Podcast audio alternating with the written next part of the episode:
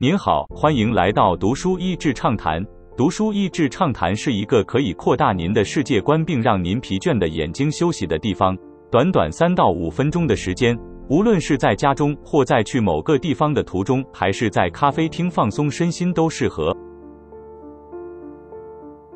不论在东西方，成长都是许多企业穷尽心力追求的目标。而如果要说到为追逐成长而不惜代价，Uber 应该能说是众多企业中最淋漓尽致的一个例子。本书描绘了 Uber 的发展历程，作者揭露了 Uber 在创办人暨前任执行长特拉维斯·卡拉尼克 （Travis Kalanick） 领军时期所定定的十四项企业核心价值：一、Always be hustling；二、Be a owner, not renter；三、Big bold bets；四、Celebrate cities 零点五，Customer obsession 零点六，Inside out 零点七，Let builders build 八，Make magic 零点九，Meritocracy and toe stepping 零点一零，Optimistic leadership 零点一一 principal confrontation 零点一二，Super pump 零点一三，Champions mindset winning 零点一四，Be yourself。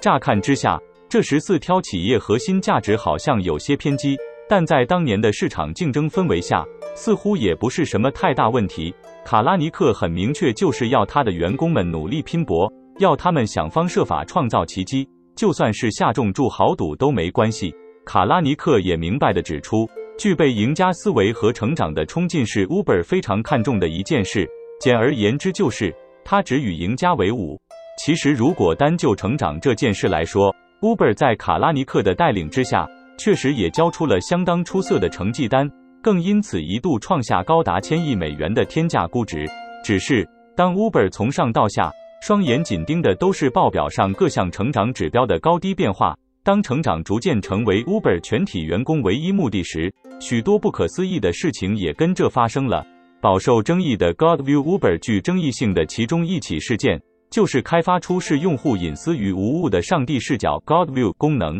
所谓上帝视角。是指 Uber 会在未经用户同意下，在用户手机内埋入名为 GodView 的监测工具，如此 Uber 便可轻易追踪司机和乘客的位置。恶名昭彰的 Hell，另一个让 Uber 恶名昭彰的，则是开发出地狱 Hell 应用程式。Uber 开发 Hell 的主要目的是为了打击他们在北美市场的主要竞争对手 Lyft。他们透过 Hell 欺骗 Lyft 的系统，借此取得 Lyft 司机的资讯，然后再锁定这一群人。透过提供奖励等各种方法，挖角他们转而为 Uber 效力，逃脱法网的 Greybar。此外，各个城市的法规监管一直都是 Uber 的痛，于是他们也对此开发出一个名为灰球 Greybar 的应用程式，功用是要辨识出那些假装是乘客的执法单位人员，透过让这群人无法叫车来躲避各种不利 Uber 业务拓展的调查和搜证。上述三个较为知名的争议。不过，只是 Uber 这一路追逐成长过程中的冰山一角，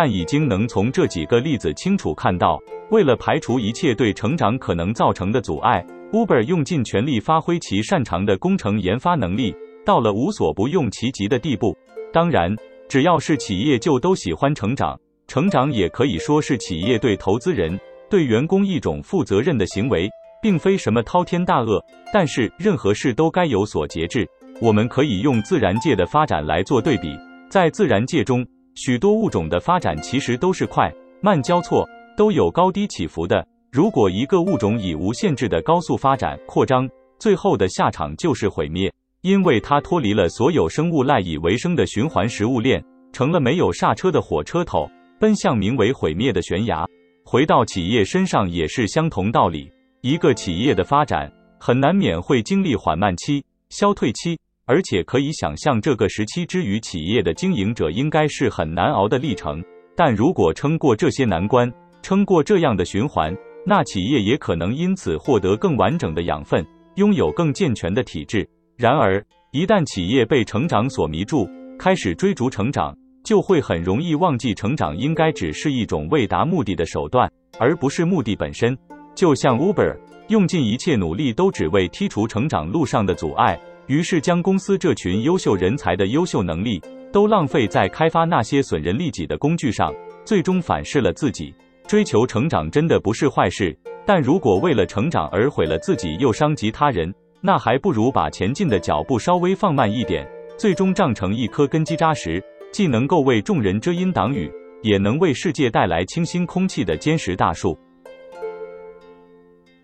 今天的内容就到此为止了，十分感谢大家收听读书益智畅谈节目。如果对我们的内容感兴趣，欢迎浏览我们的网站 n 点 net 和关注我们的粉丝团读书益智，也可以分享给您的亲朋好友。欢迎继续关注我们下一期节目，下次见。